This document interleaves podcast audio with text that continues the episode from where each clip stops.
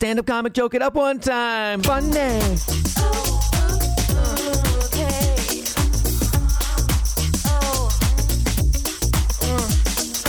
Funny.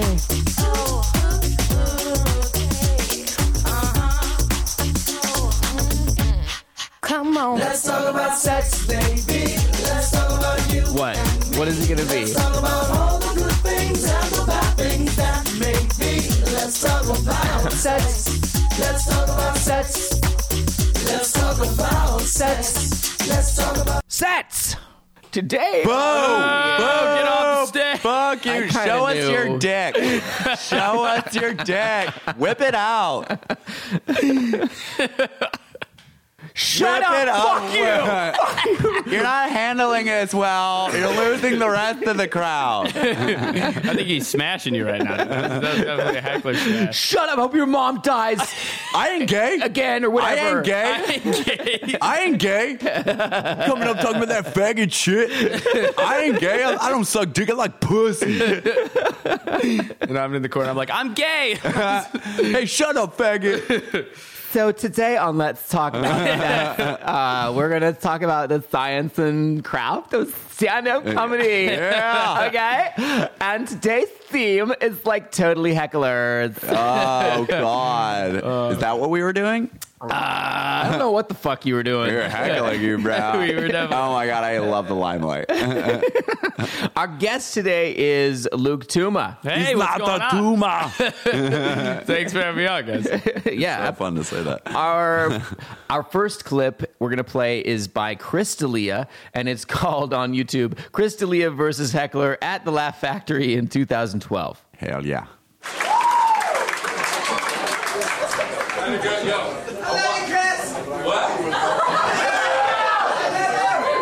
No homo. you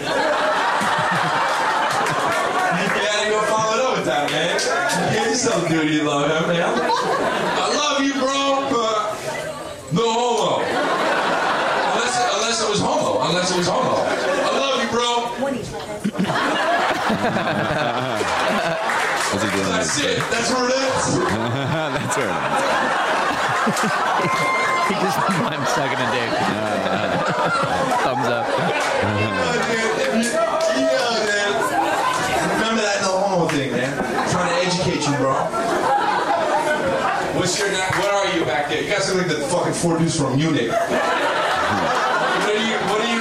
Bachelor, bachelor party. Bachelor party? Why the fuck are you here? Acting like it's awesome. Bachelor party. Homo.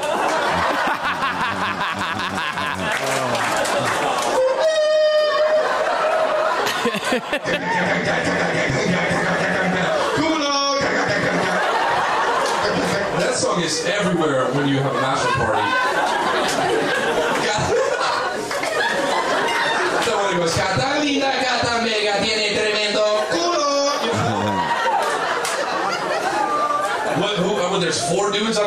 don't got more friends? What the fuck? Oh, oh God, who's the asshole that organized that shit?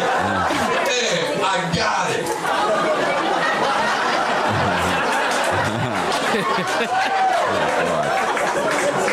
The three of us. The three of us. Me, you, and you. I know we're hanging out right now, but check this shit out. Who wants tits and pussy in your face when we can go to the Laugh Factory?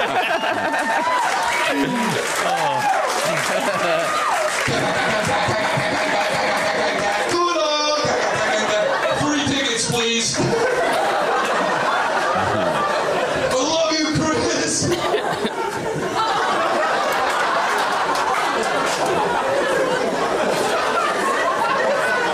We get, what- what's your, you- who's getting married? Which one of you? Right there? Who's uh, what, who you get married to? Uh, Steve? You're like, who do I get married to? He can.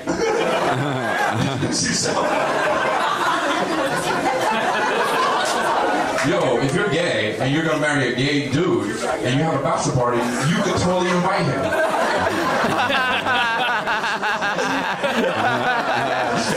Awesome. Fuck that, I'm gay from now on.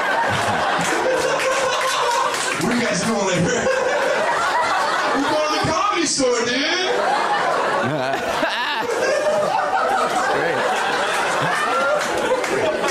Dude, that- Yo, I love it. Yo, I love it. What if it was like, yo, what if it was like fucking like three dudes and they were like, all right, dude, I got the perfect idea for a bachelor party. And the other dudes were like, yo, are you thinking what I'm thinking? and like on the count of three.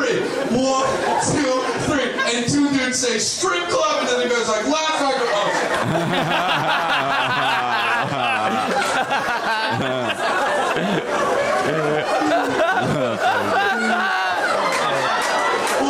What?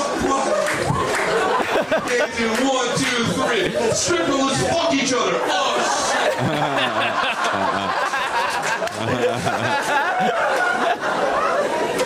shit.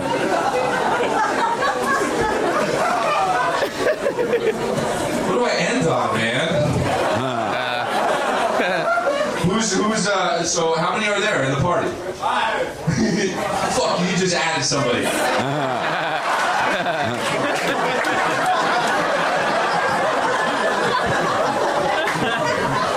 Are you gay? No? Get out of here. You gay? Yeah? Come on, let's go. Get, get, get, get, get, get. When are you getting married? What, you don't know? You gotta download the information. When are you getting married? December 3rd. Dece- December 3rd? Wow, man. Good thing you got the bachelor party out of the way six months in advance. You're really to need to recuperate from this night, man. All that fucking hangover and syphilis that you get. Factory, man. Oh, man. What did you do last night, honey? Can I trust you? Yes. You guys don't mention last night.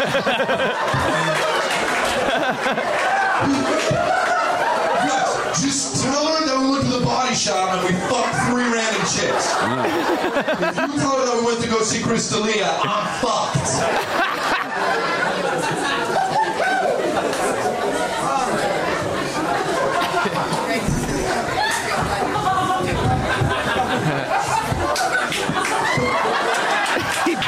He broke the mic stand. I don't know how to top that. I'm done. Thank you, man. He is having so much fun up there. Yeah, Dude, you're yeah, right. absolutely. Oh my God. That's- that is great. He just made like a full length bit out of that heckle. Totally. Yeah, absolutely, Yeah, man. It's so yeah, cool. Yeah. Uh, I mean, I can kind of guess why you picked it, but let's let's go there. So, what, why this one in particular? because he's jabbing them, but he's he's warm. He's mm. jabbing them, but he's being warm with them. He's mm-hmm. not being an asshole, and he's not angry. Mm-hmm. He's that's exactly what you said. He's having a good time up there, Yeah. and yeah, they heckled him. He's fucking him sweetly. He's exactly, and he's he's being warm and being like silly and kind of uh, Yeah. like silly and fun with them. Yeah. But he's jabbing them and he's giving it to him, and he's like yeah. letting them know who's uh-huh. boss, and he is letting them know that you know you fucked up by heckling me, but not in a way where they're gonna leave horrified or sad or anything. Yeah. They're gonna leave ha- thinking that was the best thing I've ever Right. seen. Yeah, Right, yeah. right. They're like very. They, he just gained fans from the heckle. They're Yeah. never going to forget that, and Yeah. they're not going to be mad at him. about Totally. Yeah. And and the other thing is, How, do you, how did you do it?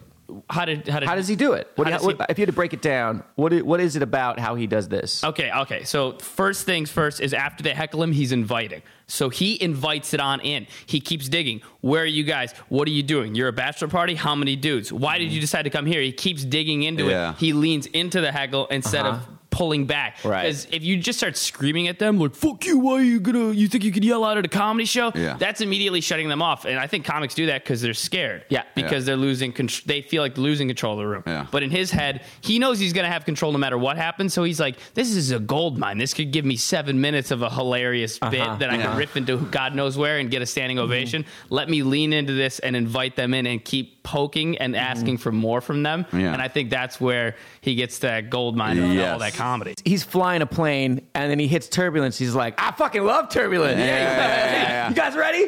Yeah, I'll do some spin moves through the Instead turbulence. of, yeah, he hits Yeah. the turbulence and instead of crashing the plane, he's like, I'll just do a backflip. Yeah.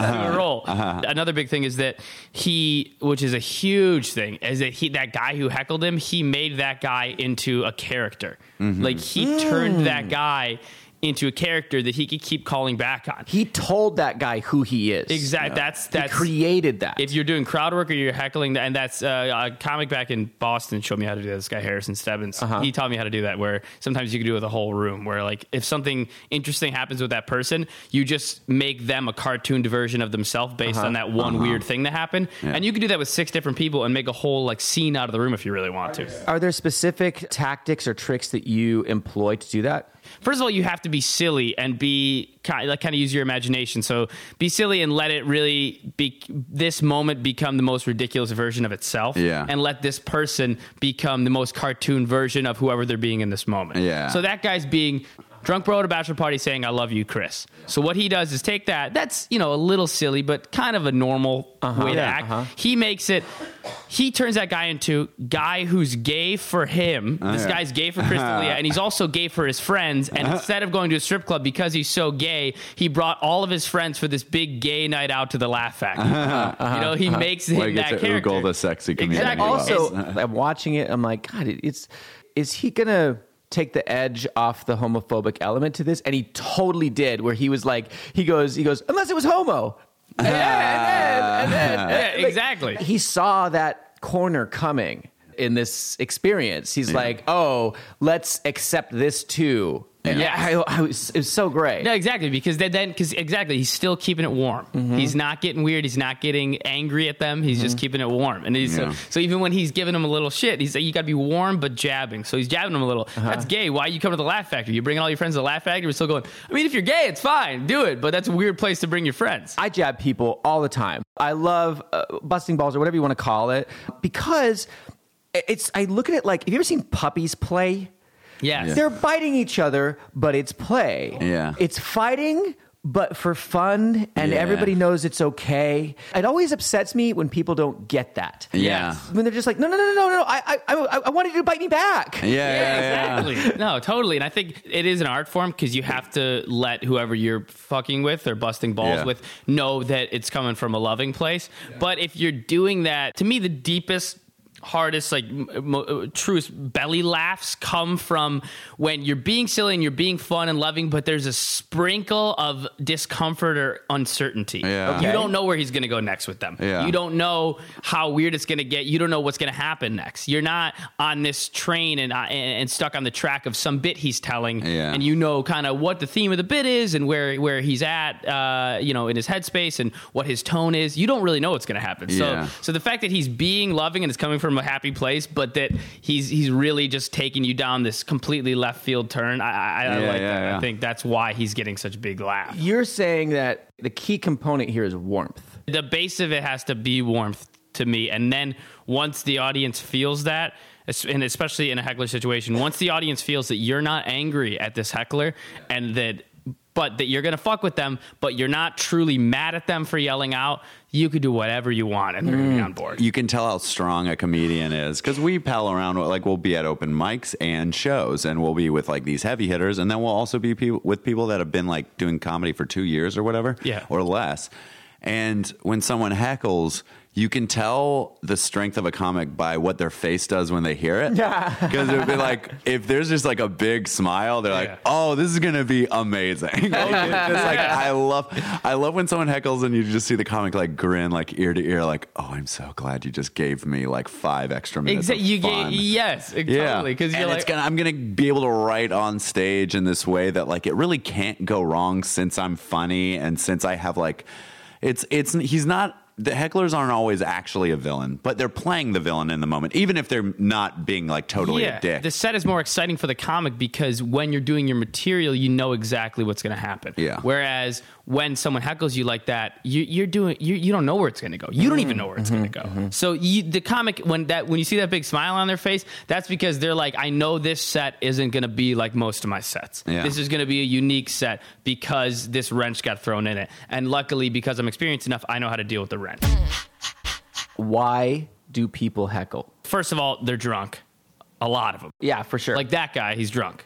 Aside from that, I think that either they think it's a two-way art form. They don't understand that they're not mm-hmm. supposed mm-hmm. to. They just haven't been to another Right. enough comedy shows, which also might be the guy in that clip. They're coming here for a bachelor party. They might never go to comedy shows. Yeah. and it might just be an interesting It's thing also- decided to do. kind of confusing because we're like we like we expect you to make noises but not words. Exactly. So please please converse with us but uh-huh. without putting in any two cents. That's that's what drives me crazy about when comics gets So talk mad. to a heckler as if like, how dare you do this? It's like, dude, you're on stage, and the whole reason this is going well or isn't going well is based on their audible reactions. Yeah. So it's not crazy for them if they don't go to a ton of comedy shows to think that laughter might not be the only acceptable Right. noise. Sure. You yeah. know? i- so ignorance is one of the primary Huge reasons, one. right? They, they can think they're helping. Yeah. yes. I've, I've heard that many times. I've heard heckles that did help. I've gotten a tag That's out the of thing. a They Yeah, can totally. be right. They can be. I don't want to encourage heckling. No. because- but I, but I also want to acknowledge the truth that you're saying. Yeah. It- Well, there was a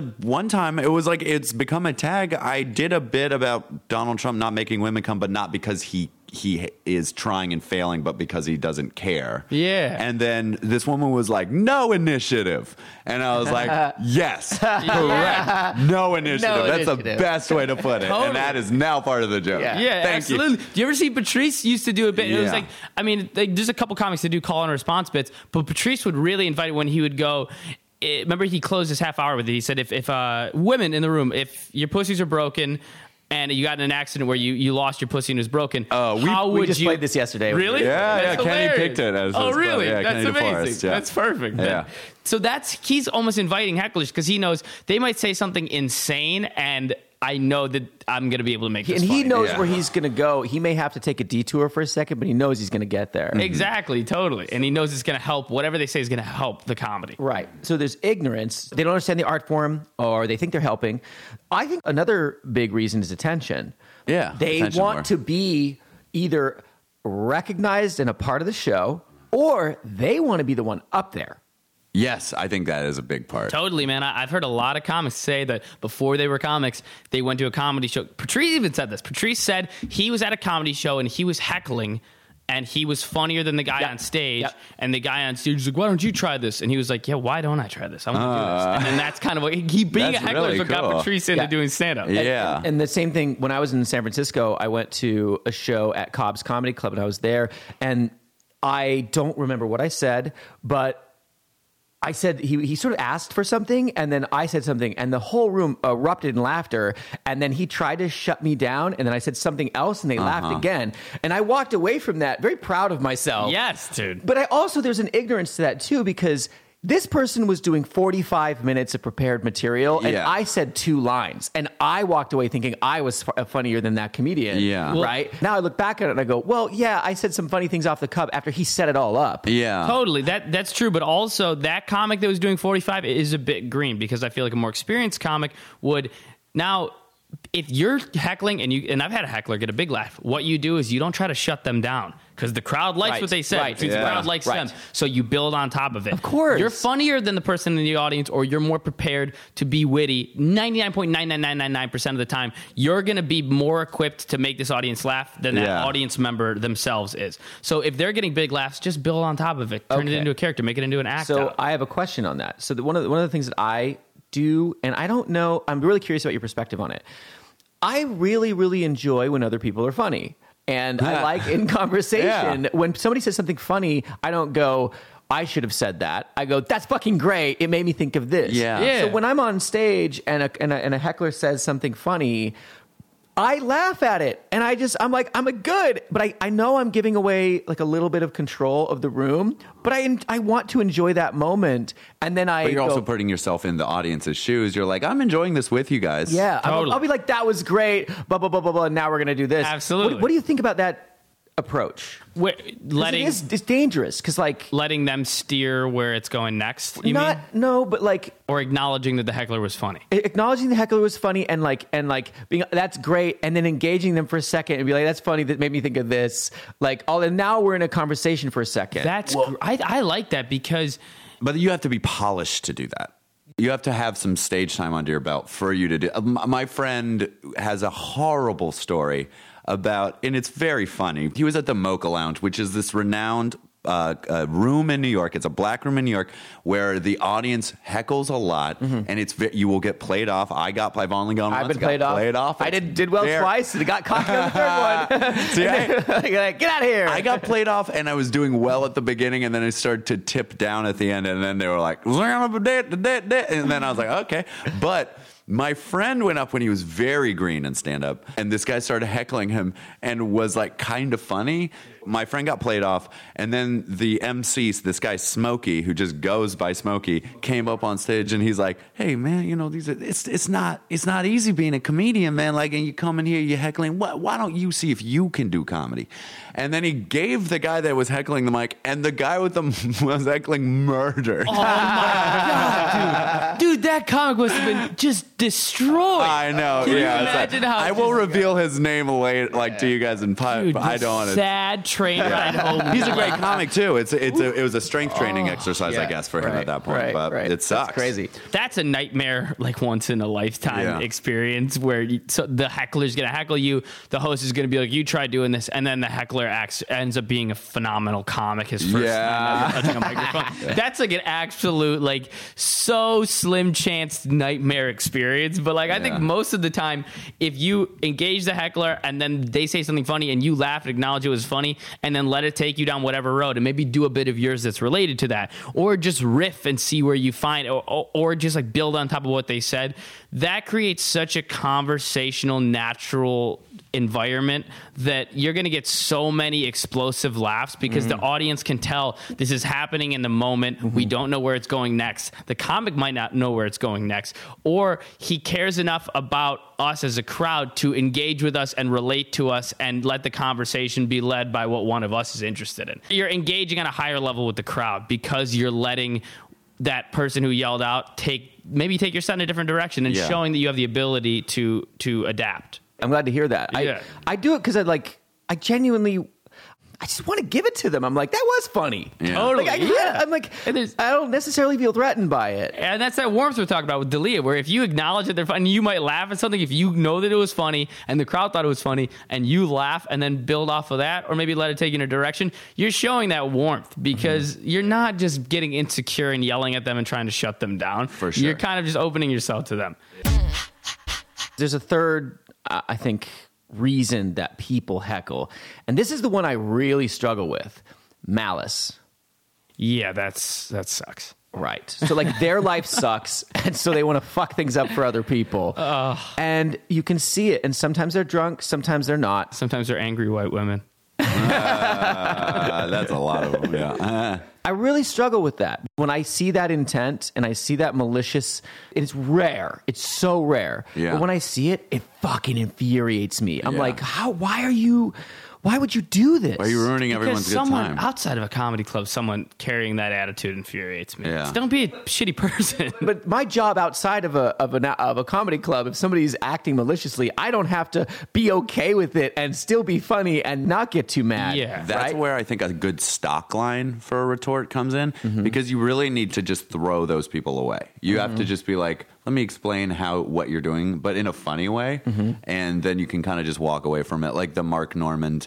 Uh, oh, we were taking a nice hot shower, and then you had to flush the toilet, and like that really it it it's he doesn't really have to engage anymore. Yeah. You just told them what they were doing. And if they're malicious, they might still be fucking mad, but the guy's getting a laugh. He's he's telling them what they're doing wrong and he's saying, "Right now you're everyone's enemy and you don't want that."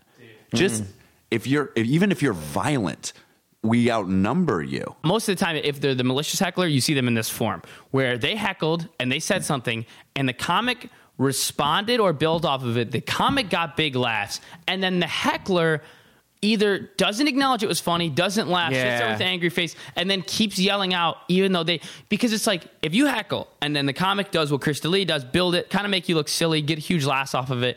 You have to at that point to me, you have to acknowledge that you lost in a fun way.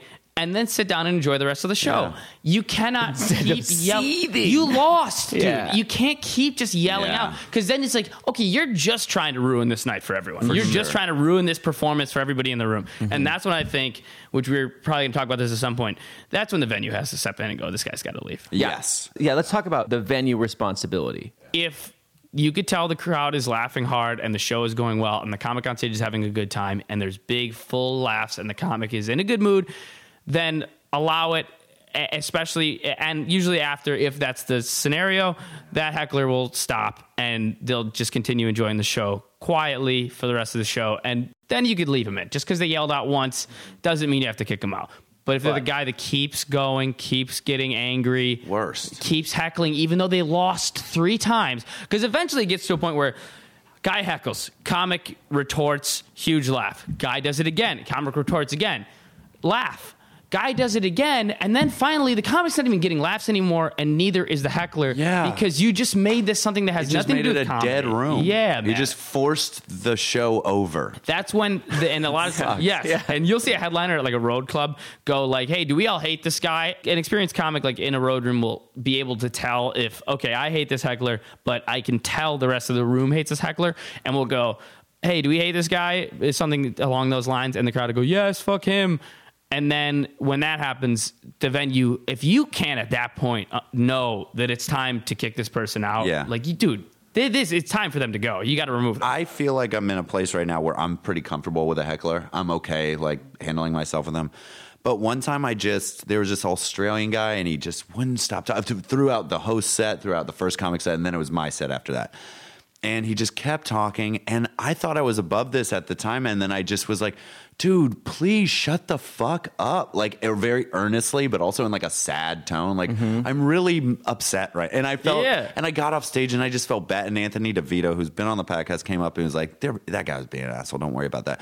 But then I talked to him after he recorded this podcast and I was like, thanks for saying that after that set because I felt like I thought I was past that point and but he was like you'll never pass that point. There's always going to be a weird night. He was like two days ago i've been and it was just like this guy's done a lot of great shit. He's Yeah. like i told someone to shut the fuck up with malice and anger in my heart like two weeks ago. Dude that's happened to me like probably multiple times since i've even moved to new york where you you just you know you let yourself get angry and when that happens it's over. Yeah, the set's over as soon as that happens. Because once the crowd can tell there's nothing funny about you being genuinely angry. Yeah. that when you're mad Nope. you have contempt for someone in the audience Yeah. that's not that's really just never going to be funny part of the experience is not letting yourself succumb to that So then I felt so bad, and then Anthony said that, and then I, I had a drink ticket that I wasn't going to give, and I just went up to the guy that heckled the whole time, and it was like, "Hey, I'm sorry, I told you to shut the fuck up. Here is your, Aw. here's my drink ticket." There's and he the was warmth. so nice, and he didn't heckle for the rest of the show. Oh, exactly. And I just because I just felt bad. I was like, I don't want you to feel like a villain. Yeah. kill him with kindness. Nelson Mandela them. Totally. invite, and invite your enemies to dinner that imprisoned you.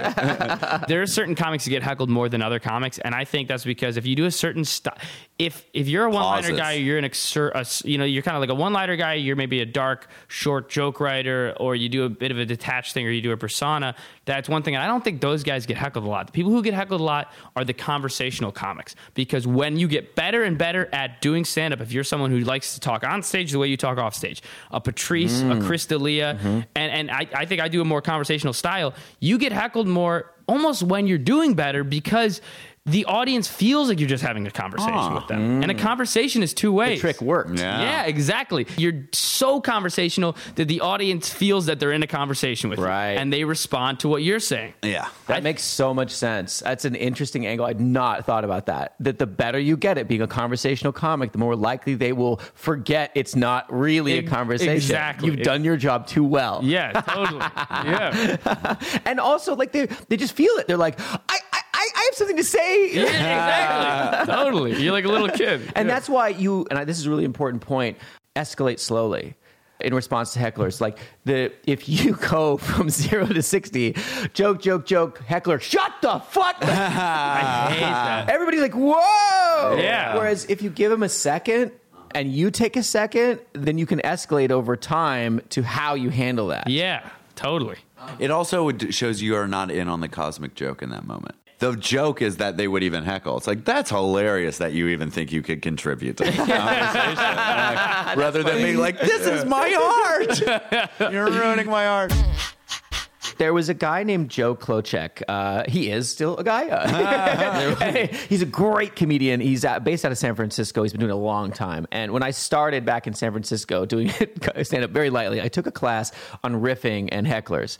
And I wanted to go through some of the things that I wrote down and learned from that. Cool. One of the things he said is that with drunks in particular, if you just stop and always repeat exactly what they said back to them, um, it does two things. One, it could be a punchline in and of itself, just you repeating the dumb Yeah. thing they said. And they don't have a mic, so not everyone heard it. So That's you could the even second get it reason. wrong. Yeah. That's the second reason. Not everybody knows. You could be in a, if you're in a room for 200 people, the people in the back, they don't necessarily know what the guy in the front just said. He doesn't have a mic. So you got to bring, you have to establish the context for whatever you're about to say. What they said might have been foolish, and if you uh, make fun of them for what they said, but you didn't repeat back what they said, Uh-huh. if it's a big room, the people in the back of the room might not know what they said was ridiculous. They might have thought that the person in the front was just being a normal human being, Yeah. and then you look like an asshole. Yes, yes. Basically, you're like, here's the punchline, and they're like, was there a setup? Yeah. yeah. Why are you saying this crazy thing right now? Yeah. Uh, a few other things he said. He said the one that the, the heckler. I have a bunch of heckler types here that I want to talk about, but the one he hated the most was what he called the stealth heckler, and it's a mutterer in the front.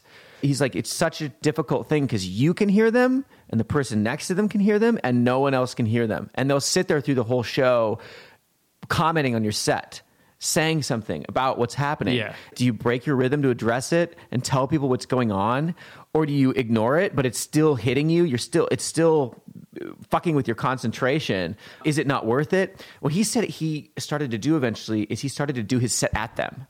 Like uh, he would, Huh. he would just start looking them right in the eye and telling Ooh. his jokes directly at them. Like, I see you. I know what you're doing. I'm in control of the situation. Yeah. I'm not going to let you uh, Cool. railroad me. That's brilliant, and I think that's the best way to deal with it. I think because the mutterer is not being ridiculous enough for you to make a caricature out of Yeah. them. So you can't make the show about them, and you can't go down that road because it's not it's not even a noteworthy enough heckle. So you have to keep going and try to not let it bother you. But if it is bothering you, then engage them without engaging them, which is what he's talking about. he does another trick where he once he gets their attention and they know he's looking at them, use body language to dismiss them and turn and to basically like here's the spotlight for a moment. Now you get darkness. Yeah. Come on. Let's talk about sex. I want to talk about heckler types. I gathered a bunch. I got some online, made up some myself. You probably have some, but uh, the instigator, the guy who just wants to stir shit up. Totally. Right? He thinks he's maybe helping the show, just wants to see what happens, you know? It's usually a big guy with a beard. I just want to see what happens. Let's see what this this clown on stage does with this sign. Hey, homo! Dude, I had one of those guys at this show in Midtown do that. He was gigantic. I started calling him the Mountain. And, uh, it, it went really well, but he kept kind of giving me shit. But the crowd was into it. The crowd was fun, but my mom was in the room, and the heckler was drunk, and my mom was also drunk. And my mom at some point goes, "Shut the fuck up, that's my son." And I was like, "No, I had him." Like, I was like, "Stop!" That's my son. so funny. Oh God! I was like, "No." when does the smother end? Oh, That's like the most right, motherly. I feel like my mom would do that. Yeah, Oh, your mom would totally. do that. Yeah, she fucking would. Fact checker. Yeah. The fact checker. Oh god. Fact checks your fucking joke. Yeah. Uh, actually, dolphins are mammals. or whatever. I had a fact checker in Boston once. She, I said something. Uh, I called Africa a country, and it was like a college age white girl, which is common in Boston. And she said something like, "Africa's a continent." I, I might have said countries, and she said Africa's a continent. And I was like, I said countries. There's a lot of countries in Africa. And I was like, which one is your favorite? And she got awkward, and I said, which one did you volunteer at so that you could put pictures of it on Facebook? and it went like they Yeah, went yeah, nuts. Oh, And- that's great. so it was that's the fact checker drives me. That's a hard one not to get angry at Yeah. because it's they're so smarmy. Yeah, and also you're like they're sitting there seething because they're just like that's not right, that's not right, that's not right. I, I have to, I have to, I have to fix mm-hmm. this, and and you get the impulse, but at the same time it's like, we're here to laugh and getting things right. Yeah. isn't necessarily part of it. It's like I'm not a professor. I'm a comedian. Yeah. Like this is the, the least important thing here is that the facts are straight. Let's talk about the drunkards. What I do is what he said, which is repeat what they said back to them. But I, I do it. And I'm sure the guy, just judging by how smart what he said about hecklers was, I'm sure he does this too. I repeat what they said back to them in an impression of them. Mm-hmm. Oh, Yeah. good idea. So I'll do what they if they're like, "What? What was that?" I literally just go, "What? What was that?" Like Yeah. just do a do a really Yeah. ridiculous cartoonish impression of them that sounds kind of like the way they acted.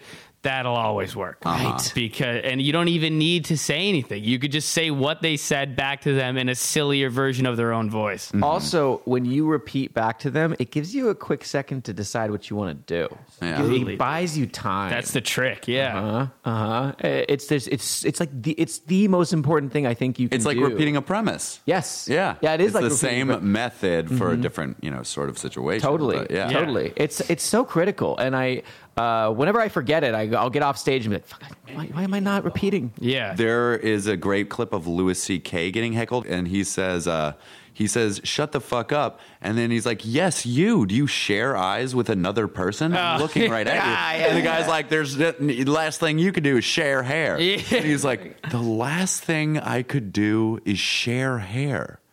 The la- that is the sto- That's the dumbest heckle I've ever. Yeah. And he just like keeps repeating, like that is so stupid of you. And he just keeps repeating. He doesn't say anything other than that's dumb, and you said it. Sometimes it's enough to just repeat what they say, then express an opinion about it. That was dumb. Yeah. That could be enough. Totally. Erupt, eruptive laughter. Dude, Yeah. and that, that little second of buying yourself some time to come up with the perfect response. My buddy Akash Singh has a, a heckler video from a while back at the old Lantern Room that got like a like a million views. He's got tons of views. It was on like World Star and stuff.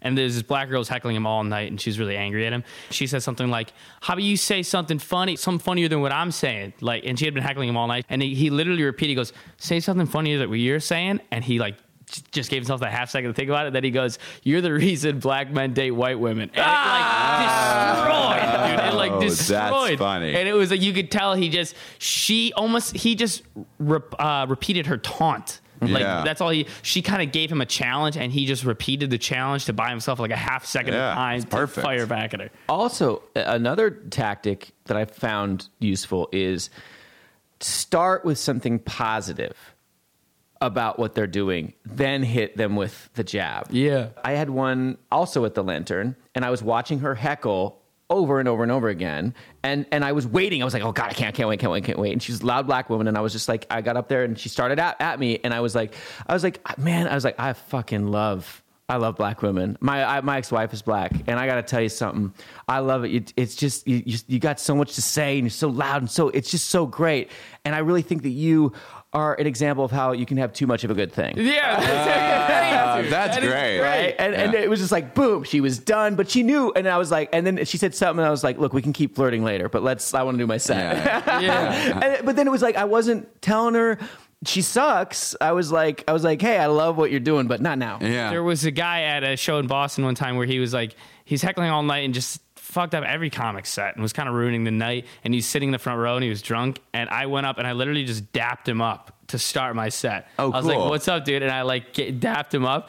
And do then I was like, him? I don't know what that like, means. Like black handshake. Oh, okay. Like, right, all right. It's uh, locking the yeah, I like Yeah. dapped him up and I was like, "What's up, dude?" And he's like, "What's going on?" And he's already happy now. And I was like, "Everybody hates you, but so far I like you." Like, Ah, cool.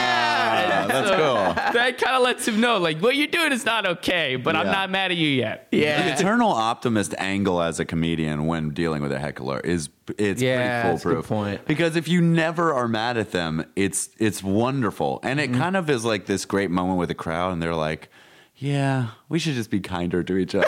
Let's enjoy comedy. And I even have a stock line that's like weirdly optimistic and like it- it's like the only can line I ever use, and it's when someone's heckling and they won't stop and they mm-hmm. keep going, or they're drunk and they don't realize like it's time to shut up now. And I've, I I did it at Too Many Cooks like a couple weeks ago, where I just say, I engaged you, and I shouldn't have. So I want everybody to know that this is my fault. That this is like, like basically be like this needs to stop now. Yeah. But I opened this. Yeah. Yeah, Like yeah. I, I let this happen. Yeah. Because you're like because you realize this person's not gonna. I could get a standing ovation and they're gonna be when everybody sits down they're gonna be like so anyways like they're gonna keep going. Yeah. Here's one that I think is particularly uh, now the moral authority heckler. Yes. That is wrong. and Yeah. I am going to take a stand and make a difference in this world, in this comedy club, in this show. Yeah. That one I might I still don't think I know. how What do we? to- What, oh, what do we I, do? I, What do we I do? found a fun. I had a fun time with this one guy. I just said one thing, and he kind of liked it. He was uh, the comic before me said retarded or retard in his uh, b- bit, and the guy was like, "Can't say that word" with this very stoic look, like very. And he this was at an open mic, and the guy was watching the mic. He wasn't a comic. And then I got on stage, and I was like, I was like, "You can say retard, man. You can say retarded, dude. It's just a verb." Like you could retard your heckle. Yeah, that's great. And then it shut him up and he laughed because I changed the meaning of the word. I like Yeah. that. You, you use some wordplay. You Yeah. play around. You you accepted what he was doing, right? Um, but like, how do you do? What do you do with the moral authority when somebody just decides that your set is wrong? Yeah. I don't quite know what to do with it because then I want to. Now I want to be right, and that's Yeah. not funny. Yeah. That's Yeah, not no, funny. I have I, to be- dude, I've yeah. struggled so much with this. I my worst heckler experience I've had was in New York. A girl just yelled, started screaming, "No!" Like that. That's wrong. and I was like funny. so thrown off that I was like, and then when I finished the joke. The punchline, the setup takes you one way, the punchline takes you another. And the uh-huh. setup did not agree with what she believed, but the punchline ended up happening, but she cut me off before the punchline. And then I said the punchline, I was like, if you would have waited, it would you would have agreed with what I said. Yeah. You freaked out before we got to that point. And then she was like, okay, fine, just do your jokes. And I was Oh like, my dude, that I, I literally, I, I lost my whole set. I just threw it away. I was like, no, no, you made this about you. Now it's gonna be about Ah. you. Who are you? And it, that didn't get any laughs. I bombed, but it 'Cause you were mad. Like, it, I was mad. you were mad. It was bad. always that and that, that's why it's so much harder the job of the comedian in these situations is uh, 10x factor harder than the job of the heckler uh-huh. because you have to still be funnier than that person you have to not lose their composure because they don't they don't know your context. They don't know that the, the, the hundreds of open mics, thousands of open mics you've been here to get to this point. They don't understand the, the repetition and the writing and the shit you've eaten to get to this point. Yeah. And, but if you bring all that baggage into that moment, It's not gonna get a laugh. not gonna get a all you- laugh. That's all you're there for. and so your job is to let all that go uh-huh. and be in that moment with that person, not get upset, keep the audience on your side, say something really funny in response, and maintain control the whole time. Yeah, It's to- crazy difficult. that's an example of when I bombed with the moral high ground uh heckler. Moral authority moral heckler. That's what I'm authority, yeah, moral authority heckler. I, that's the time when I bombed with it. But uh, time when it went well is I was hosting at Laugh Boston this winter, and it was like a late Saturday show, drunks, but like sold out, super fun, super engaged, loud laughers, great. It's like but like three, four hundred person room. It's huge, and I was just hosting, and I was just doing. Just doing a lot of crowd work and kind of like all around the room, and it's doing great. And in the corner, there's a group of people who they all work with kids with developmental disabilities. And I was like, mess with them. I was like, these two guys, you guys look like you're in a biker gang. Why do you work with them? And then they yelled out that they were like, oh, we work with kids with developmental disabilities. I was like, oh, don't show off. Like, and like they were fun and they liked it. And then like five minutes later in the set, I set called I was talking to a guy who's from where I'm from in Buffalo, and he was like, "Oh, I went to such and such high school," and I was like, "Oh, in Buffalo, like they used to call kids that went to my high school daisies." Kids from his high school, and we would just call them retarded, and that got like a big laugh. And then the developmental disabilities people were like, "Oh, come on!" Like they were like pissed I used the word retarded, uh-huh. but the whole crowd was into it, and they were in the corner. So I just like pointed like in between them and the table next to them, and I said, this 90% of the room enjoys what I just said. And I was like, they all liked it. And I was like, they're all cool to be saying retarded. You And made I them was- the moral minority. Yes, exactly. Totally. yeah, dude, exactly. I wonder if that's maybe a way to do it to show, yeah, you're dissenting here to no purpose. Like, Yeah. you're not changing anything. You're having less fun than the rest, uh, than the Right. rest of the 270 people. In the room. right, right, right. Maybe you should run for office, but not here. Exactly. Ah, that's a good line. That's, a good stock. yeah, all right. I'll write that down. What about the hater? they just are mad that you're not The doing hater, stand-up. just like you suck.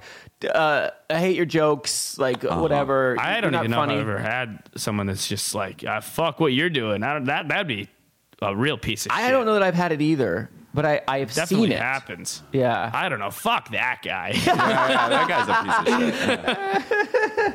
we want to talk about the homophobic heckler. I think it's so specific and interesting. So funny. When I, it's the guy that refuses to let the comedian have a persona that's gay in bits. I always, you know how there's certain bits. One time I had, I have this bit where I end up blowing Hitler.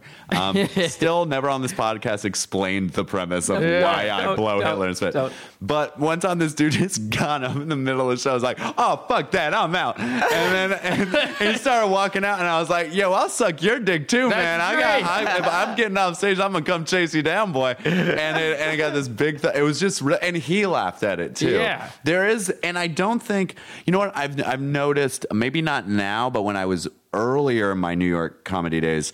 In New York City, black rooms. Yep. There's like a lot of like, just like, Yep. like I ain't gay, Dude, that I was my gay. next thing I was to say, dude. Anything even even uh, remotely gay, and le- if you're saying it and you're not flamboyantly gay Yeah. already, and you're like that bit where you're not gay Yeah. as a person, but that bit you're describing you doing something kind of gay.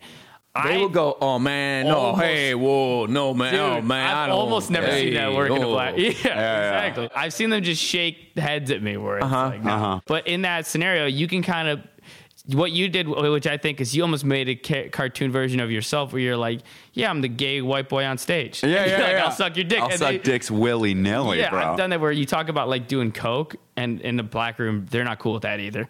And What do you mean? They're if you talk about how you like to do coke a lot, I've found in black rooms.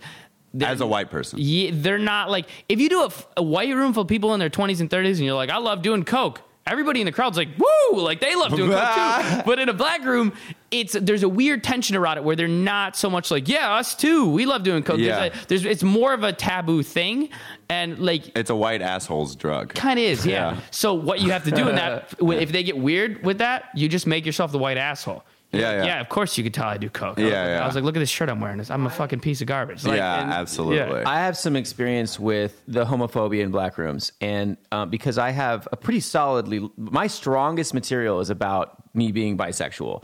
I don't Yeah. do it that much, but it is like it's solid. Yeah. I've been doing it a long time, and when I break it out in the right way in the right room, it just levels. I Yeah. love the end of it. Yeah, The and, last and line. It's just that last. Yeah, Yeah, it's, it's fun. such a great super one. fun. It's so fun. Why don't you share it with Luke? When I first, I'll, I'll yeah, I'll. Uh, because I- I'll do it on your show.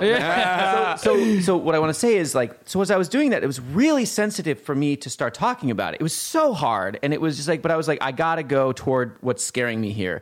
And I started to notice that thing that oh man oh hey oh huh. and then finally like I just got so upset because it was this weird heckle and I didn't know what to do with it and I felt it and felt it and I was like that rejection hurt and then finally I just it just pulled out of me I was like yo by the way can I just say I'm feeling I'm, I'm feeling this a little bit to the straight guys in the room, you're safe. I can get it anytime I want. I don't need it from you. Great, dude. But that, that their heckle pulled that out of me. Yeah. Yeah. But it's such a passive heckle. It's just I'm going to express my moral authority here on how wrong I think this is. By the way, why am I expressing that exactly? Yeah. Hmm, why am I? Why do I need to tell everybody how straight I am? Huh? Yeah. I wonder why. Totally. It's like when you saw me do the dead dad thing when they got uncomfortable because I made a joke at the expense of my dead father, and they got weird. And I was like, "Oh yeah, it, it you know, it was my what was his name? What was his Yeah, name? that's great. What was his name? What's my mom's name? Who he widowed? Yeah, why? Yeah, you want he to really make, widowed all of us. Yeah, didn't you want to make yourself the good guy here. You want to make yourself the good guy here. Yeah. Well, well, uh, you know, what's my dad's name? What's his It's, birthday? uh, yeah, yeah. What was his favorite? Where was he born? Yeah, you love my dad so much. What did he tell me before he Tell tucked me in? Tell me, my in? dad's favorite color. When he tucked me in, what did he say? yeah,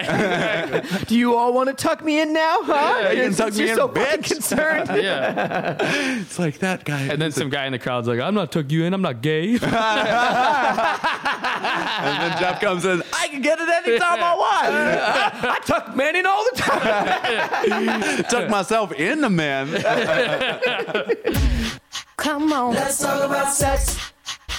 Let's introduce Luke Tuma. Perfect. What's going on? Luke, Luke is an energetic young oh, comedian. God, stop it. No, this you're is my gonna kill me. favorite thing to do. I love reading people's bios to them. Oh God. Currently residing in New York City. Ooh, this is updated. I think my favorite line out of this Luke has already made a name for himself. he is sure to continue to Dude, do, do you so. this on every podcast? It's brutal. Only to the people I think can handle it. I can't imagine you do this with Mark Normand. Just, God, God, I'm gonna kill myself. Oh, I hate it. Yeah, man, it's so great to have you on. Luke, you, you came up through the Boston comedy scene, right? It's such, such a pressure cooker for comedians. Yeah. Yeah, man. Absolutely. So many great comedians came, have come out of there, and, And you've opened you. for them. and you've opened for them. Didn't you open for Gary Gulman? Who else did you open for? Gulman, I've worked with Louis. Uh, Louis C.K.? Yeah. Oh, that's I've really heard cool. of him. He's great. yeah, that's a great. Uh, he did Retired or something, didn't he? oh, no, no. Come back to work, bud. Please. Get in front of You- it. Society has sla- spanked you enough. Can we please, get back to work? Please tell us what it's like. Yeah. All right. It could be singular. yeah. Worked with some great comics. So okay, so you, you you came up in Boston. That's great, man. Um, and then you moved to New York, obviously for ob- obvious reasons. Yeah. What do you have to say about like coming up in Boston? It's like a Harvard education on comedy, and it's a really great place to start out because there's no industry there, and there's stage time in front of actual crowds more so than there is starting out in New York. Oh, I think. yeah. yeah. So Probably you get to learn crowds, how to. Yes. So well, I'll talk about that. In a Bunch of minute. Wahlbergs. dude. Yeah, totally. And you get to so you get to learn how to work a crowd and, and and learn how to perform for actual people that aren't comics. But also, there's this weird thing where the you can make a living in Boston as a headliner and sleep in your own bed every night mm-hmm. because there's rooms in New Hampshire, Maine, Rhode Island, Connecticut, the Boston area, Western Massachusetts, Vermont. Like there's all these different places around where you can just drive to, headline for the night, even headline for the weekend, and drive back every night, sleep in your own bed. So hmm. guys can make a living. There's a ton of guys that do this. They can make a living in Boston, living in Boston as headliners, and never leave Boston, never have to move to New York, never have to move to LA. And it's because geographically of how tight everything is. There's mm-hmm. all these different mm-hmm. states in New England jammed in this one tiny area. So these guys never leave. But they keep doing all the new shows because they're like solidified as these legends of the scene. So when you come up and you're doing like the good bar shows in Boston, not that hard to get on. You can get on them within a year or two doing comedy. Yeah. So packed shows in these bars. You're two years in, and the other guys in the the bill, 20 years in, 25 years in, 15 years in. Beasts, monsters. Yeah. These guys have albums out. These guys have done TV spots. They've performed in Europe and and, and Africa and all over the world. so They're- they like- make their living off of comedy. They do fundraisers. They do colleges. They've done. They Yeah. You know, they, some of these guys started with Bill Burr or whatever. Veteran Yeah. working comics, and you get to perform side by side with them. You have to That's be really comparable cool. to them when you're a year and a year and a half in a comedy. Yeah. Wow. How many? How long have you been doing stand up? Uh, three and a half years. Three and a half. That's Yeah. a really wow. That's a quick So, trajectory. thanks. You've had a good. Yeah, it sounds like you're. Luke you're really has made a name for himself. Yeah, I I just. feel like this is a two person. This is like a collaborative bit. You're like, here, say something complimentary to him so that I can read the next line of his bio. Let's fuck over this piece of shit. But the like, I have this nostalgia for Boston, the Boston comedy scene that Yeah, I would right. never interact. Yeah. Like, I just listened to like um, Bill Burr talk about coming up with Patrice Gulman and Dane Cook, and just like how all of them just like would just bust balls at like diners, and I'm like, those are. Those are like the best comedians, Yeah, dude, yeah. ever, and they all b- like beasts in completely different ways. Like it's very interesting. And then you hear about like Louis, David Cross, like all Steven Wright. It's just got this plethora of just like genius comedians that just came to New York and started crushing in New York and immediately. Must be a cool scene to come up. with. Amazing, man. What were you going to say about the I don't know hostility of the crowds, or the roughness? of the As it crowds? pertains to the theme for hecklers, Boston is a perfect storm as far as audience goes for hecklers. Because this is what you're going to get in a Boston audience. You're getting those salt of the earth, Southie guys, the Wahlbergs. Those guys exist by the thousands. Yeah. And they all go, ah, you queer. Those guys actually Haters, exist. homophobes, The haters, yeah. home. They're, they're like Drunkards. five different types of the hecklers all in one. Yeah. So those those guys are in the crowd. And then you have Harvard and MIT students who think and know that they're smarter than you Yeah. and feel compelled to let you know. And then you have college aged white women. Yeah. That's like BU it's squad, The three BC. types of people that need to let their opinions be known at all times the most. That's so. Oh, that must be such good strength training. for heckling and like learning how to deal with rough rooms at just like chops, just chops, like be yes. funny in the moment. and be learn how to own a, it really just that Boston taught me so much of like it just forces you to learn how to own the room and command your crowd and and deal with whatever obstacles and deal with like all these different little things that might go wrong too. That's another thing. Especially with when I came up too because were performing a lot of bars and then you could headline these rooms up in New Hampshire and Maine and do, you do long sets which is you learn really early on how to do like 40 minutes but it, those are like breweries and they're like hillbillies up in Maine at some weird like the Montswig Roadhouse thing and like which is like a legitimate place but it's like these weird rooms and there's like a lot of different obstacles.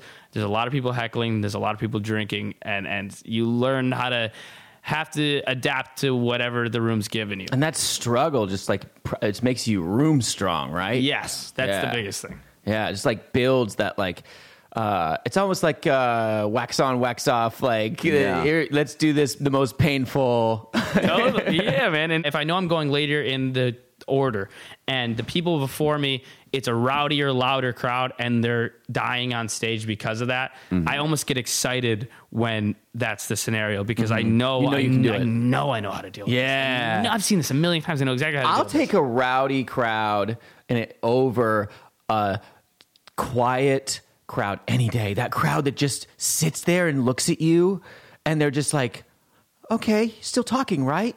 Like I- I don't even know what to oh. do with those people, Dude, I could Yeah. not agree more with you. I've said this so many times. I, I, I don't think I'm a good enough writer for the silent room. Yeah. Because the guys who'd kill in those silent rooms are just one liner guys who it's like, my jokes are perf- mathematically perfect whether or not there's an audience Yeah. here. Yeah, yeah. And those guys tend to do well. Like if you like a, a Lingon Mitra or like a, or a Normand or Yeah, something. yeah. If Yeah. the room's that dead, their jokes are so airtight that they're going to, you the know. surprise will hit those people so hard. No Yeah. matter what, Yep. It- no matter what, Yeah. because they're, they're, really the listening. misdirection is so perfectly formed It's in the almost joke. like that audience becomes a shy person, ah. and then you're, you if you Good try call. to pour on charisma and theatrics and showmanship, they get more shy. Absolutely, dude. And and the other thing is like I feel like I need some base level of energy to work with. Mm-hmm. I need the audience. Okay, is there energy in the room? I'll be fine. But a room with no energy, I struggle. Whereas if there's energy in the room, even if there's a ton of energy because they're loud and drunk and screaming and rowdy, I know exactly how to turn that into laughter. Yeah. I don't know how to turn. I can't make something out of nothing. I don't know what to do. Like I can uh, on a very rare occasions, I'll know exactly what I, I can. I can figure those rooms out, Yeah. and it usually comes from talking about how they've been bad as an audience. Yes. that's the way I learned how to deal with you those. You have to be rooms. careful. You have to Yes. be really careful with that. You can't be like you guys are cunts. Like that doesn't work. I, I I had a really tight audience and I was hosting and I'm still really getting my hosting legs in. Yeah. And uh, I went back I went up and I tried to call out that they weren't being a good audience and it just became scolding and it was a nightmare. Dude, You know, I mean, ho- hosting though, if so they're tight off, like you're just gonna take the L. And, was- and once you bomb, because I, I host a lot. Yeah. If you didn't do all that opening set, you're not gonna. eh, If the first I don't three want, I don't want to comics- hear either. dude, dude. And the thing is, the first three comics, let's say you bombed hosting because it was a tight room off the bat. You had to break them in. You had to get them ready to listen to comedy, Uh-huh. and then.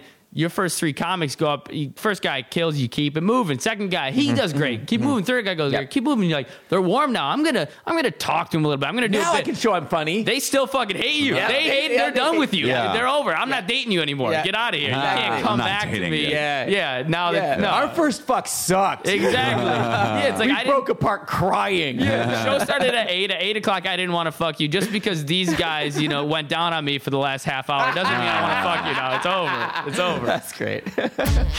Come on. Let's talk about sex. This next clip is called Rowdy Crowd, also on YouTube, and it's by the one, the only Luke Tuma. Let's hear it. Fellas in the back, how you guys doing? They're annoying. They're annoying. if a girl, with, if a girl with that voice is calling you annoying, you're doing something. That's great. They're annoying. I can't stand them. She's just raking the sidewalk with her foot.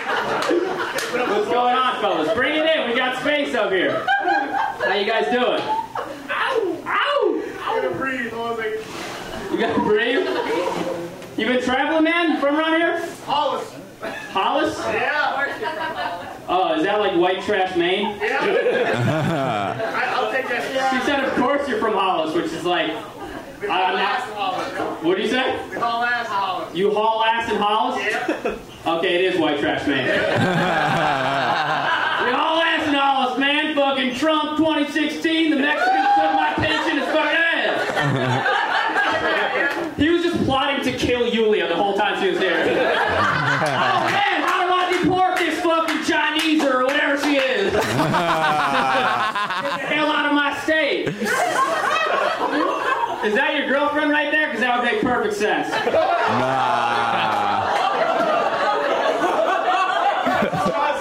It's his cousin? it's your cousin. So, so you guys are married then? That's beautiful. That's beautiful. Congratulations. Congratulations, man. Just kidding. How about you, man? You been in a fight? A few. Really? Yeah, I know. You don't look like you've been in a fight. Did, did someone steal your Magic the Gathering cards?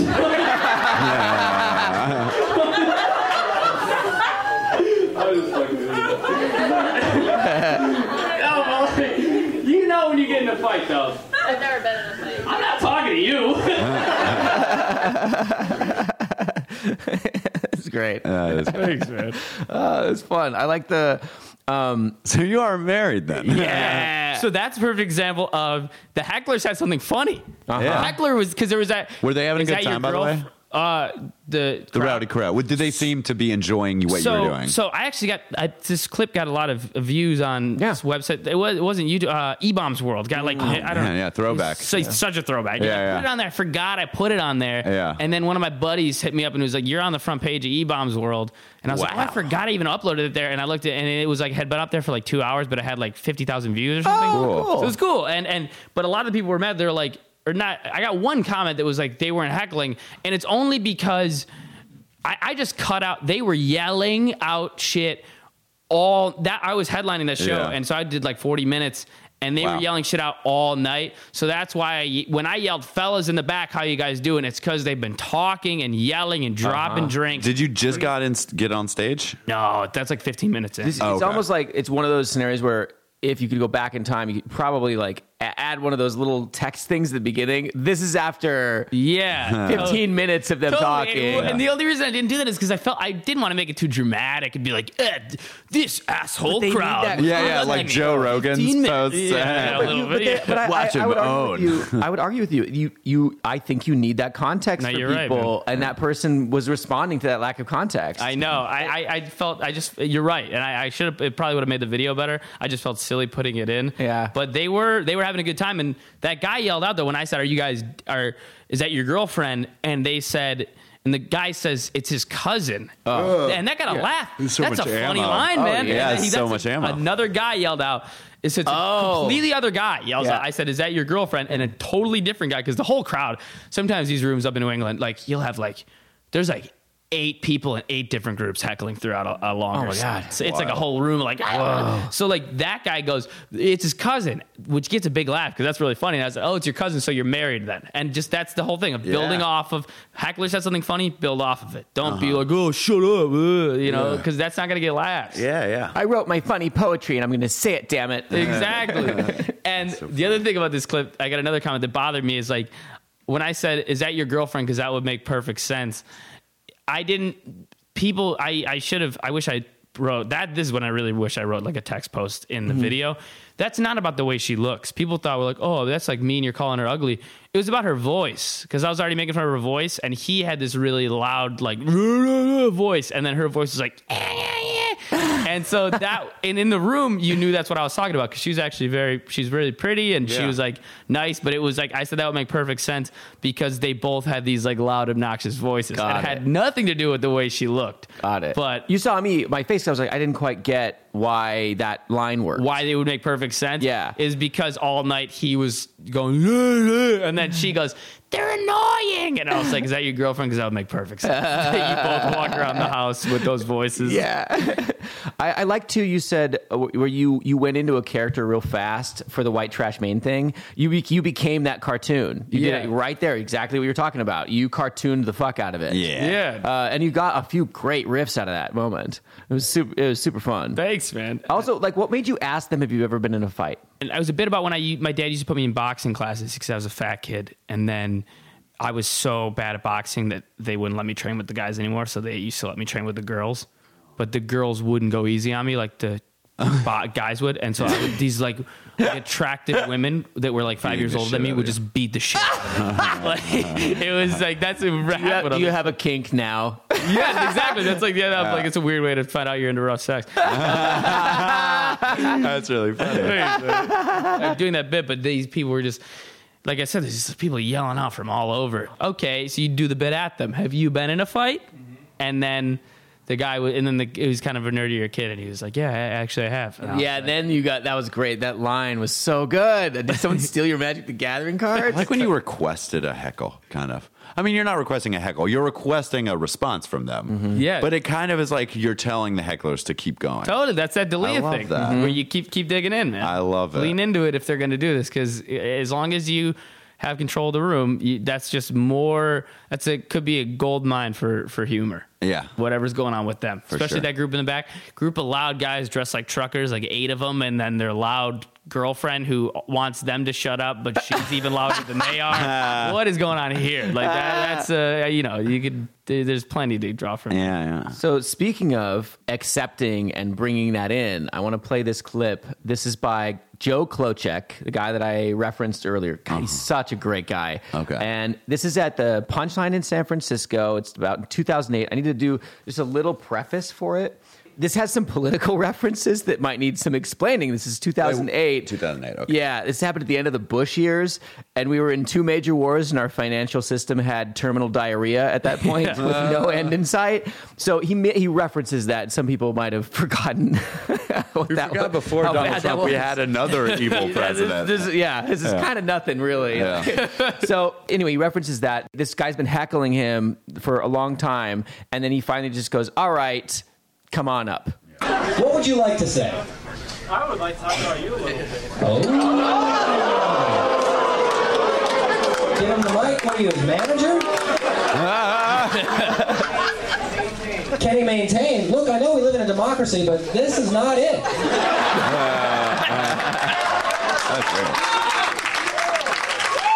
This, this is, uh, you know, I'm Bush basically tonight. I, huh? I am the decisioner. Thank you with a logical heckle. Uh-huh. I wish we had more audience members like you. Really, you suck. Get off the stage. Give me the mic. Uh-huh.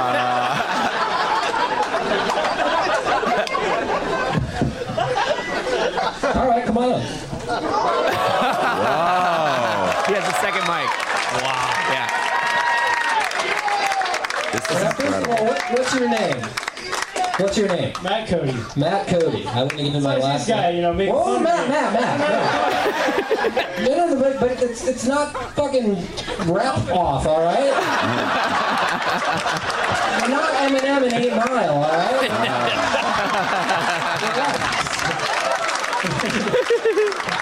this, this might totally backfire on me.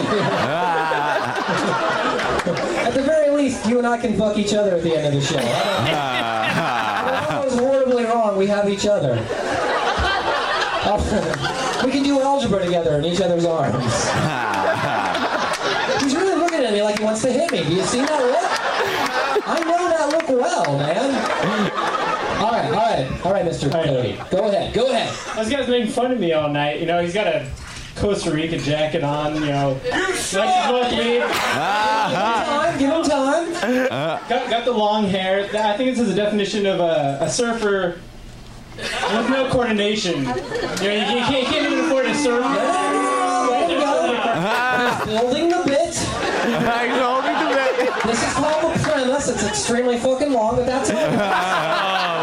Later on, we're gonna land aircraft on it. It's so fucking long. Oh my god. Getting so long, it's actually the exit strategy out of Iraq. But that's all.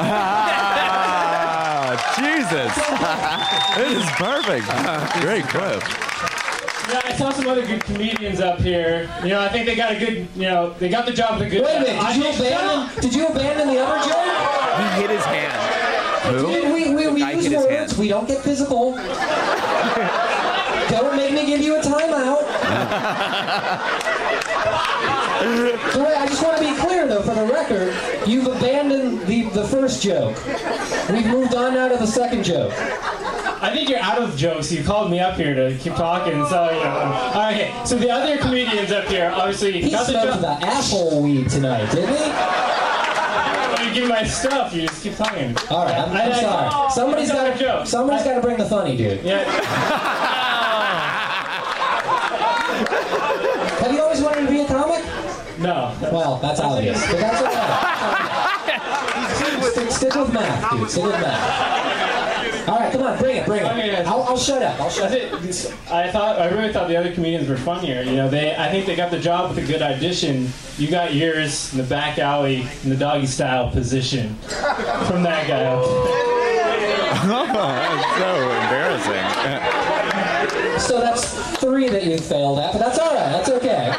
It's starting to get a little mean, dude, and kind of slightly homoerotic, but whatever. That's so funny. Oh, are you giving him the Somebody gave him the light. You know what? You actually failed your audition, and that means you have to go out in the back alley in the doggy style position. Oh, that's exactly what I just said. I just said the exact same joke. Yeah, but somehow I made it funny. Exactly what I said. I just said the exact same way. Do you, do you see that? I am the king, and these are my people. Great.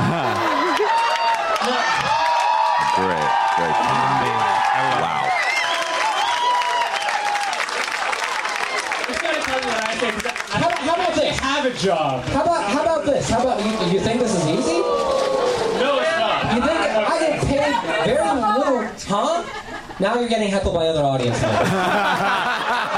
That's not That's right. the That's, best a, part. that's a bad sign. How about this? Why don't you give me some math problems? No blackboard, no calculator. I don't even have my cell phone on me. Give me some math problems. That's your strong point. Go with your strong point, dude. Math problems. Give me like you know how I gotta figure out an integer, or whatever the fuck that is. Give me like two plus two. Let's start basic, and I'll I'll fuck that up. I'm just an audience member, man. I'm out. Dude, you're on stage. You're not an audience member. You're on. You're out. Yeah, you're on stage. Give me something like if a train leaves Chicago at 12 o'clock and you have to get to a gig, well, you won't be going there, but I will. oh, the mic's out. The mic's out.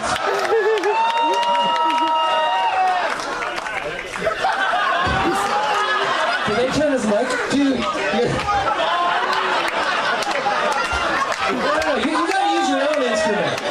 You just pick it up and you plug it back in. He unplugged the mic It's not like connection. fucking Matrix, alright? We're not going back machine universe. It's how we hear sound.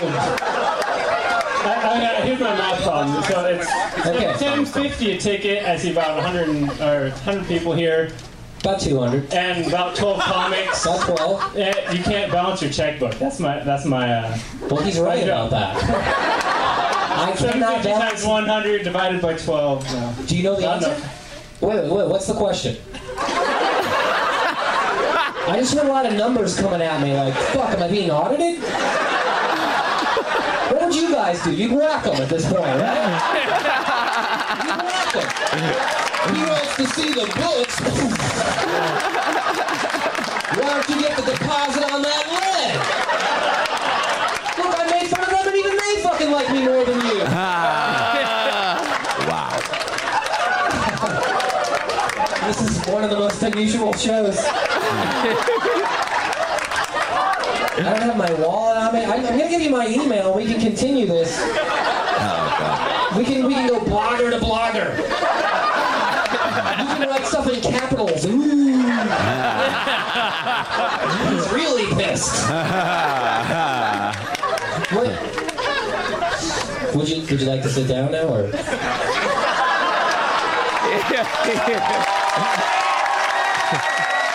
That was fucking good. Uh, I first saw that guy. Um, he was down. uh, It was like in San Jose, I think. He headlined.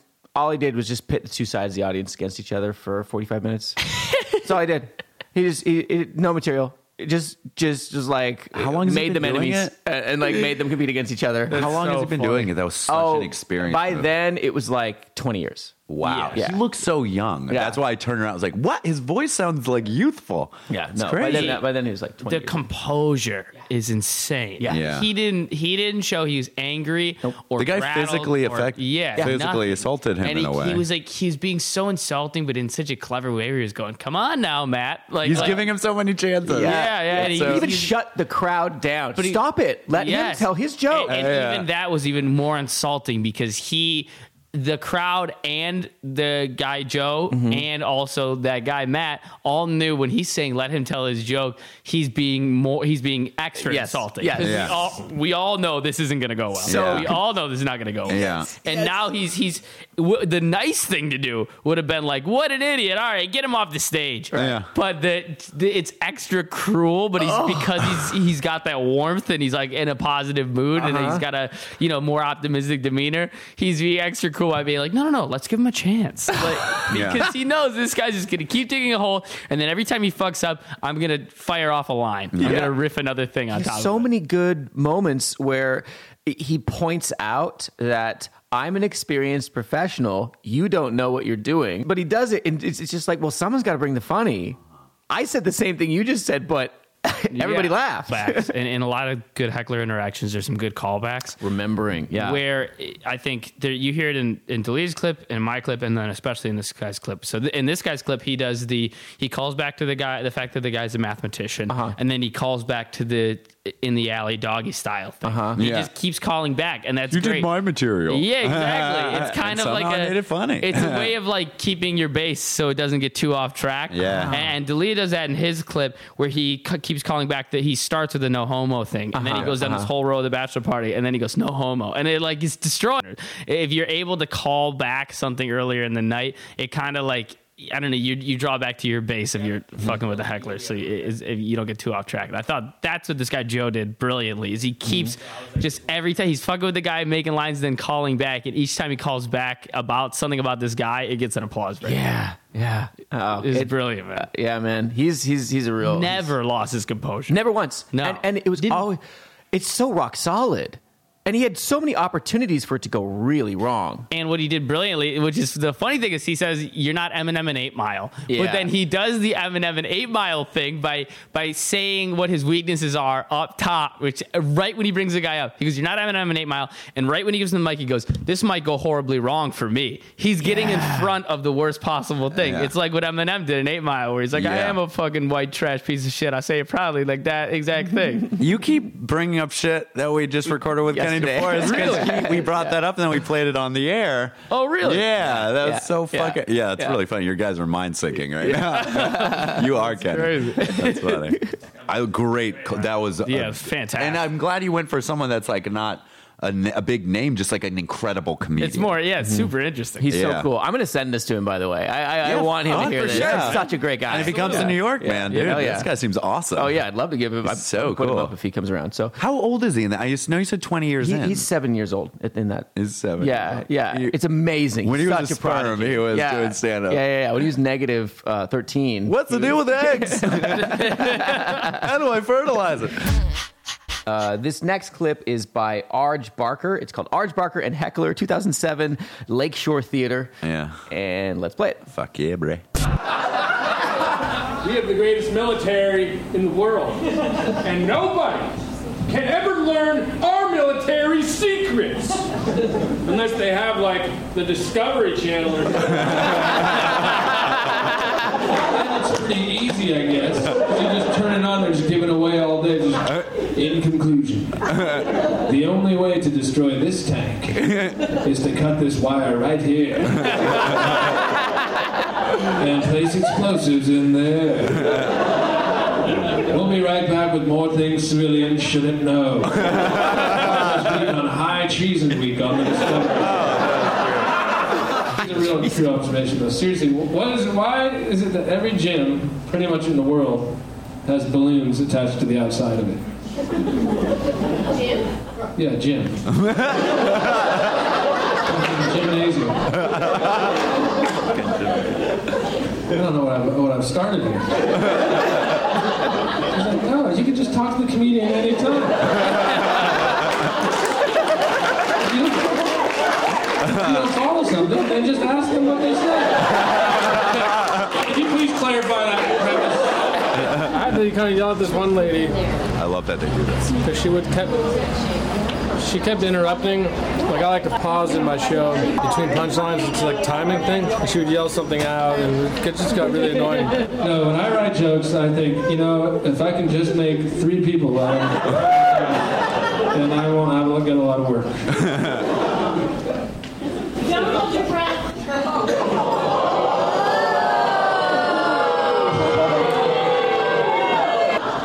Did you say don't hold your breath? Yeah. Yeah, don't worry, I'm not gonna hold my breath because then I can't fucking tear you a new asshole. By the third or fourth time, I started to lose my temper with her a little bit. Fairly yelled at her by the fourth, fifth time.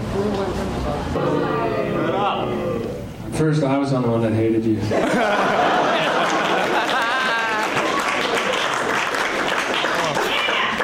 now, everyone hates me. But I still hate you the most. Here's your joke, guys. I didn't have the moral support of that guy over there. I love that. Positive heckle. Finish that joke, bro. I can only put up with so much. I know some guys, you know, have a way of doing it that keeps people always laughing, but sometimes I think it's really more effective to get it really quiet and let the person know that it's not fucking cool, you know? Uh, seriously, do you want to? I mean, honestly, I've been, going on a couple dates with this girl, I think she's too young.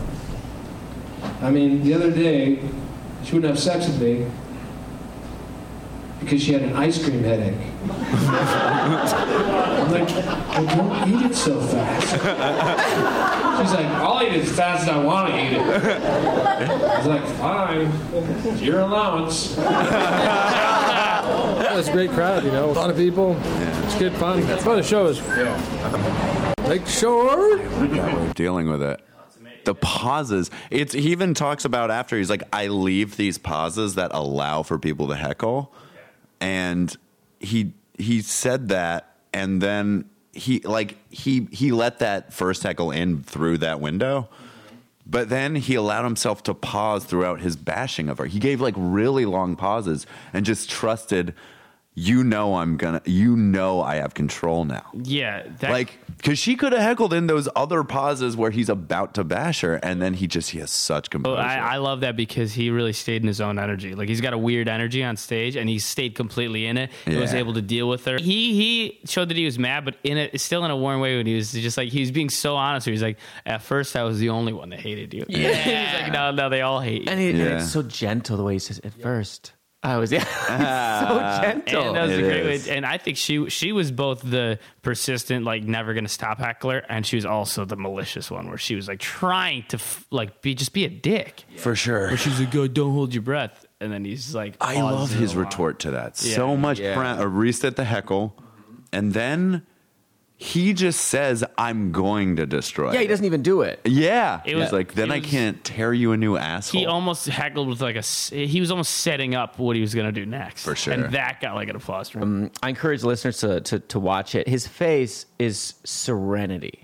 Yeah. It's just he's so just tranquil waters, and he Goddamn may be cucumber. like it may be like a fucking hurricane underneath. You know? Yeah. He said he was angry and Yeah. put stank on it, but it's like I didn't hear any stank. I just heard Yes, he- composure. He, just stayed in his energy so much that for him that is stank. Yeah, yeah, uh-huh. that's true. And which is the most impressive thing about it, where he he has his cadence, he has his persona, he has his energy, and, and this way of pausing, and he he kept that up even through dealing with this woman. Certain people don't display anxiety and frustration like visibly. I've I've noticed that about myself. It's like I oh when I've been really nervous and anxious on stage because Uh-huh. I feel like I, it's not going well. People are like, "Oh, I thought you had control." That's I'm a like, great quality to have, I, right? I I it terrifies me though because it's like I, then I'll bomb confidently.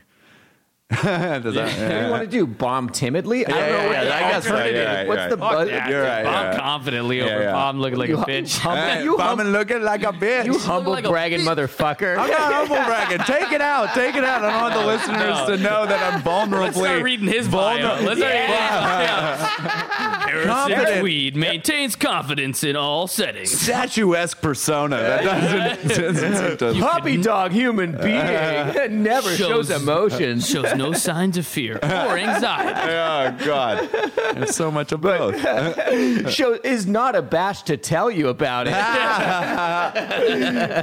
i love Arj Barker so much i also don't get to see him that much he's I don't of even he know who moved to that is. australia yeah very cool I gotta check him out now. I- I He's so don't good. know Oh, I he have a, a bunch of tracks I can tell you about. also watch him on flight of the conchords Yeah. I like another line he said, which was, "I- "I still hate you the most." yeah Yeah.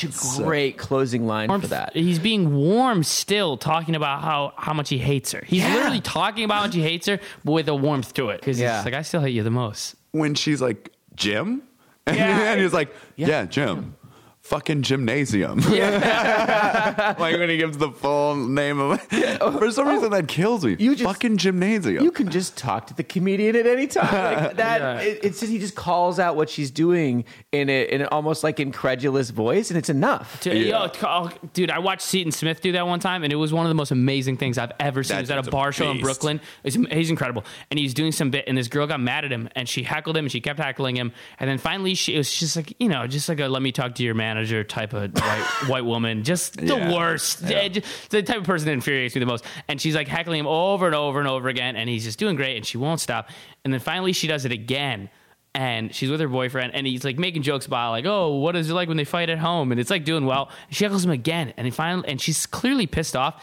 And instead of just like smashing her he just goes man you have a lot of hatred in your soul and I'm like destroyed he was like you have a, a you have a very angry heart like, he said Yeah, like yeah, yeah. just like killed and I went up to him I was like that was so amazing he's like sometimes you just gotta tell people exactly what they're doing Mm-hmm. and I was like wow That's So great. I, I when you were saying that, it made me think I, of a stock line I want to try now. Uh, uh, I want to try this out. I want to just like if, if I have one of those, I'm gonna be like, do you do you, do you want to talk to my manager? That's so funny. I can go get him for you. Say, I mean, Yeah, like yeah. it sounds like you want to file a complaint. yeah, yeah, that's great Oh my God, that's that's awesome I think one of my favorite uh, heckler lines I ever heard. So simple. It was Bill Cosby. God rest his integrity.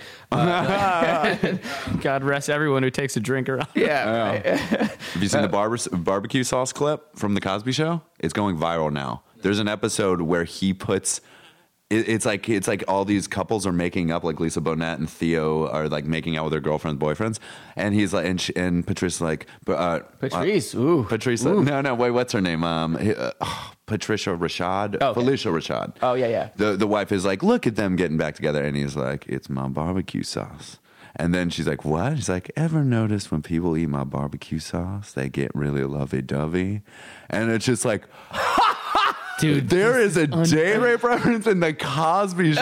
so wild. And then it's even made worse because this kid's like, the sauce is so good, and then he like runs over and takes the wing and like wipes the sauce over uh, uh, off the kid's face. It's so good. Oh Did my you see God. the Larry King clip where he's talking about Spanish Fly? I've seen that. Oh, no. I've seen that. Dude, he's literally talking Yep. to Larry King on Larry King Live about date raping women in Yeah. like the 90s, but they're Yeah. like using these like they kind of cheery terms like talk about Spanish fly, which is just like basically roofies, and they're like you just put it on the tip of a pin and she's yours for the rest of the night. Oh, Hello, America. And, and oh. Larry King is like old shriveled up. He's like, "Yep, that's right. That's what they used to say."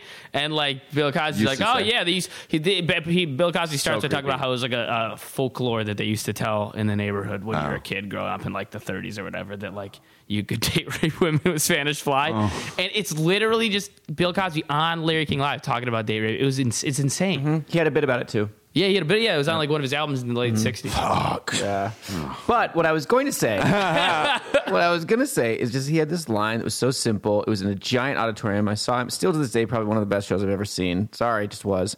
Uh, and he and he, somebody was heckling, and he goes, "I work alone." Ah, that's, That's cool. great. That was dude. it, and everybody laughed. The person shut up, and he kept going. God damn, that's fantastic. so simple. That is great. All right, re- j- read the uh, read the plugs. Yeah, let's finish up. So a huge. You haven't shown us your dick. Whip it out. Whip it out. How big is it? I'm not gay. Fuck you. Stop saying retard. I wondered why you were all of a sudden concerned about the schedule of the recording. Hey, Jeff, do the plugs. Come on, buddy. Come on. Finish your show, Jeff. I wanted it. A huge thanks to our guest, Luke Tuma. Thank you guys, man. Thanks for having me Thanks, on. man. Can I do it one more time? Uh, it's our- not a tumor. I love doing that so much. Uh, God, I can't wait to edit it out. our, our guest has a couple plugs here. Number one is an MMA comedy podcast called the Middle Easy Fight Fist Podcast, and it's with Dan Lamort Yes, and uh, Diego guest. Lopez as well. And, and Diego Lopez. that dude yeah. can fight. Yeah, man, he really is great. He's so sweet. It's I know. like so that's weird. All, to meet these fighters. Tell us a all little bit sweet. about it. Yeah. So it's uh, Dan Lamore, Diego, and I, and we work for an MMA brand called Middle Easy. They've been around for a while, and they- they've always been known as the MMA and comedy brand. They do like funny memes and posts and videos and stuff like that about Like, look, MMA. look at this guy get killed. it's so funny how he doesn't survive. exactly. but they, uh, so they've been around for a little while, and we we do the podcast with them, and we interview uh, professional fighters. We've had a lot of big name fighters on, and uh, then we actually got. We I, I I could we were such a long shot I couldn't believe we got it but we we ended up being a official creden we applied for it and we got accepted to be official credentialed press for the UFC for their event a couple weeks ago in Atlantic City. So Move we over, Joe Rogan. so we got three of us got to go and sit front row and, and uh, at the fight in this big arena in Atlantic City and, and, and interview all the fighters and uh, then you know we're, we applied for another one and the, we the PR lady said we did well so I think we're going to be going to more of the events and interviewing yeah, uh, dude. fighters Congrats. for the podcast. Thanks, man. It's That's been really cool. and it's been cool. It's like a world aside from comedy, but we're we're funny on the podcast. We're all comics, so it's fun to do. I'm sure that you guys are, are pro about it, but God, I would want so bad. I, I, I could never do something because I would want to be like, what if like to punch that guy in the face? you Well, you punch him like really hard. I forget if you were hosting that night at late night romp, our weekly show every Mm-hmm. Tuesday at V Spot at nine thirty. Oh, thanks, you got one out of the way. um, but Jake Shields, who's apparently a big Yeah, deal, came and we got to riff with him for a while and ask him and be like, I I asked a question to someone behind him about like, are you guys dating? But he was with his daughter in the front, and his daughter was, I guess, like a teenager, so it could be in the darkness, mistaken as a couple. Yeah. And he was like, "Oh no, no, that's my daughter." Like, "Oh, I, I er, told you told the other comic, and I, I don't want to breach. I, you kill people." For a living." And it just was so. Fun. He was really good sport. He was guy really good great. sport and Yeah. answered all these questions. Dude, I they're all that. s- they, like that's like Die- Diego's such a nice guy, Diego was like a fighter. Fighter, Yeah. he's a really good They're fighter. Meditative. Yeah, and, and all the all the guys who are like really good fighters, and you meet these pro fighters, they can carry themselves in just a calm, like nice way. They they just have a nice vibe about them because they can kill people. So Must they be calming. Yeah. Yeah, that- they have no reason to weapon. prove that they're a big tough guy. Yeah, they don't need a gun. They are the gun. Yeah, exactly. So Yeah. you don't you don't need to.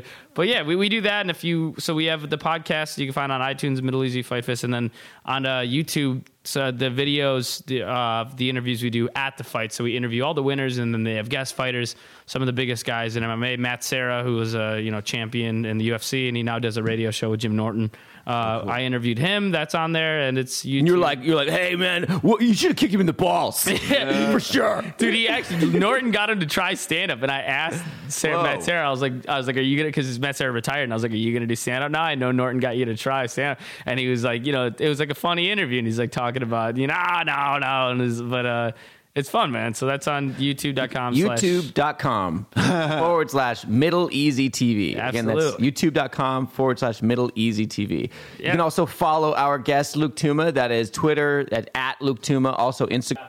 Luke Tuma on Instagram. Uh, this will all be in the show notes as well. Perfect. and we have a couple last things to say. As we mentioned, as Harrison mentioned, we have Late Night Romp, which Yes. is uh, my weekly show with Teresa Sheffield, and Harrison helps out a lot. So does Patrick Holbert. Yeah. That is at show. 12 St. Mark's on every Tuesday, 9.30 to 11.15 at V-Spot Organic. And it Bathroom. packs out every time, so It's get there on time to get good, good. seats. Because we're running out of chairs. Yeah, yeah, yeah, yeah. really I have to get more. Uh, also, I have a monthly series called Special Tonight that I produce with Sadik Samani, Mm-hmm. and that will be uh, announced this week. Uh, I don't know when this episode will come out, but we're gonna have some summer backyard shows as well as some shows at the V Spot that will include dinner. And if you want to find out more about our guests or any of these other things, you can head to let's talk about letstalkaboutsets.com and check out those show notes. We also have a lot more episodes organized by theme and by the comedians that we've discussed. You can get our episodes automatically every other week by subscribing to the podcast. Do it now on Apple Podcasts or however else you get your fix.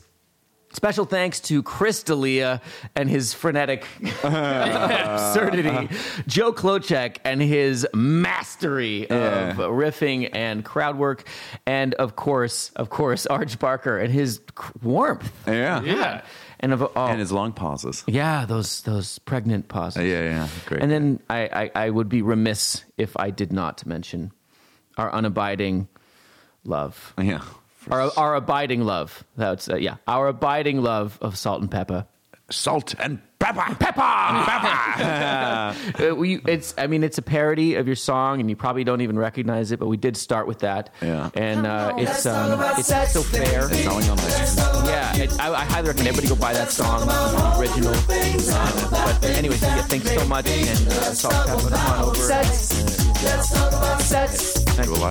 Let's talk about sex. Let's talk about Sets.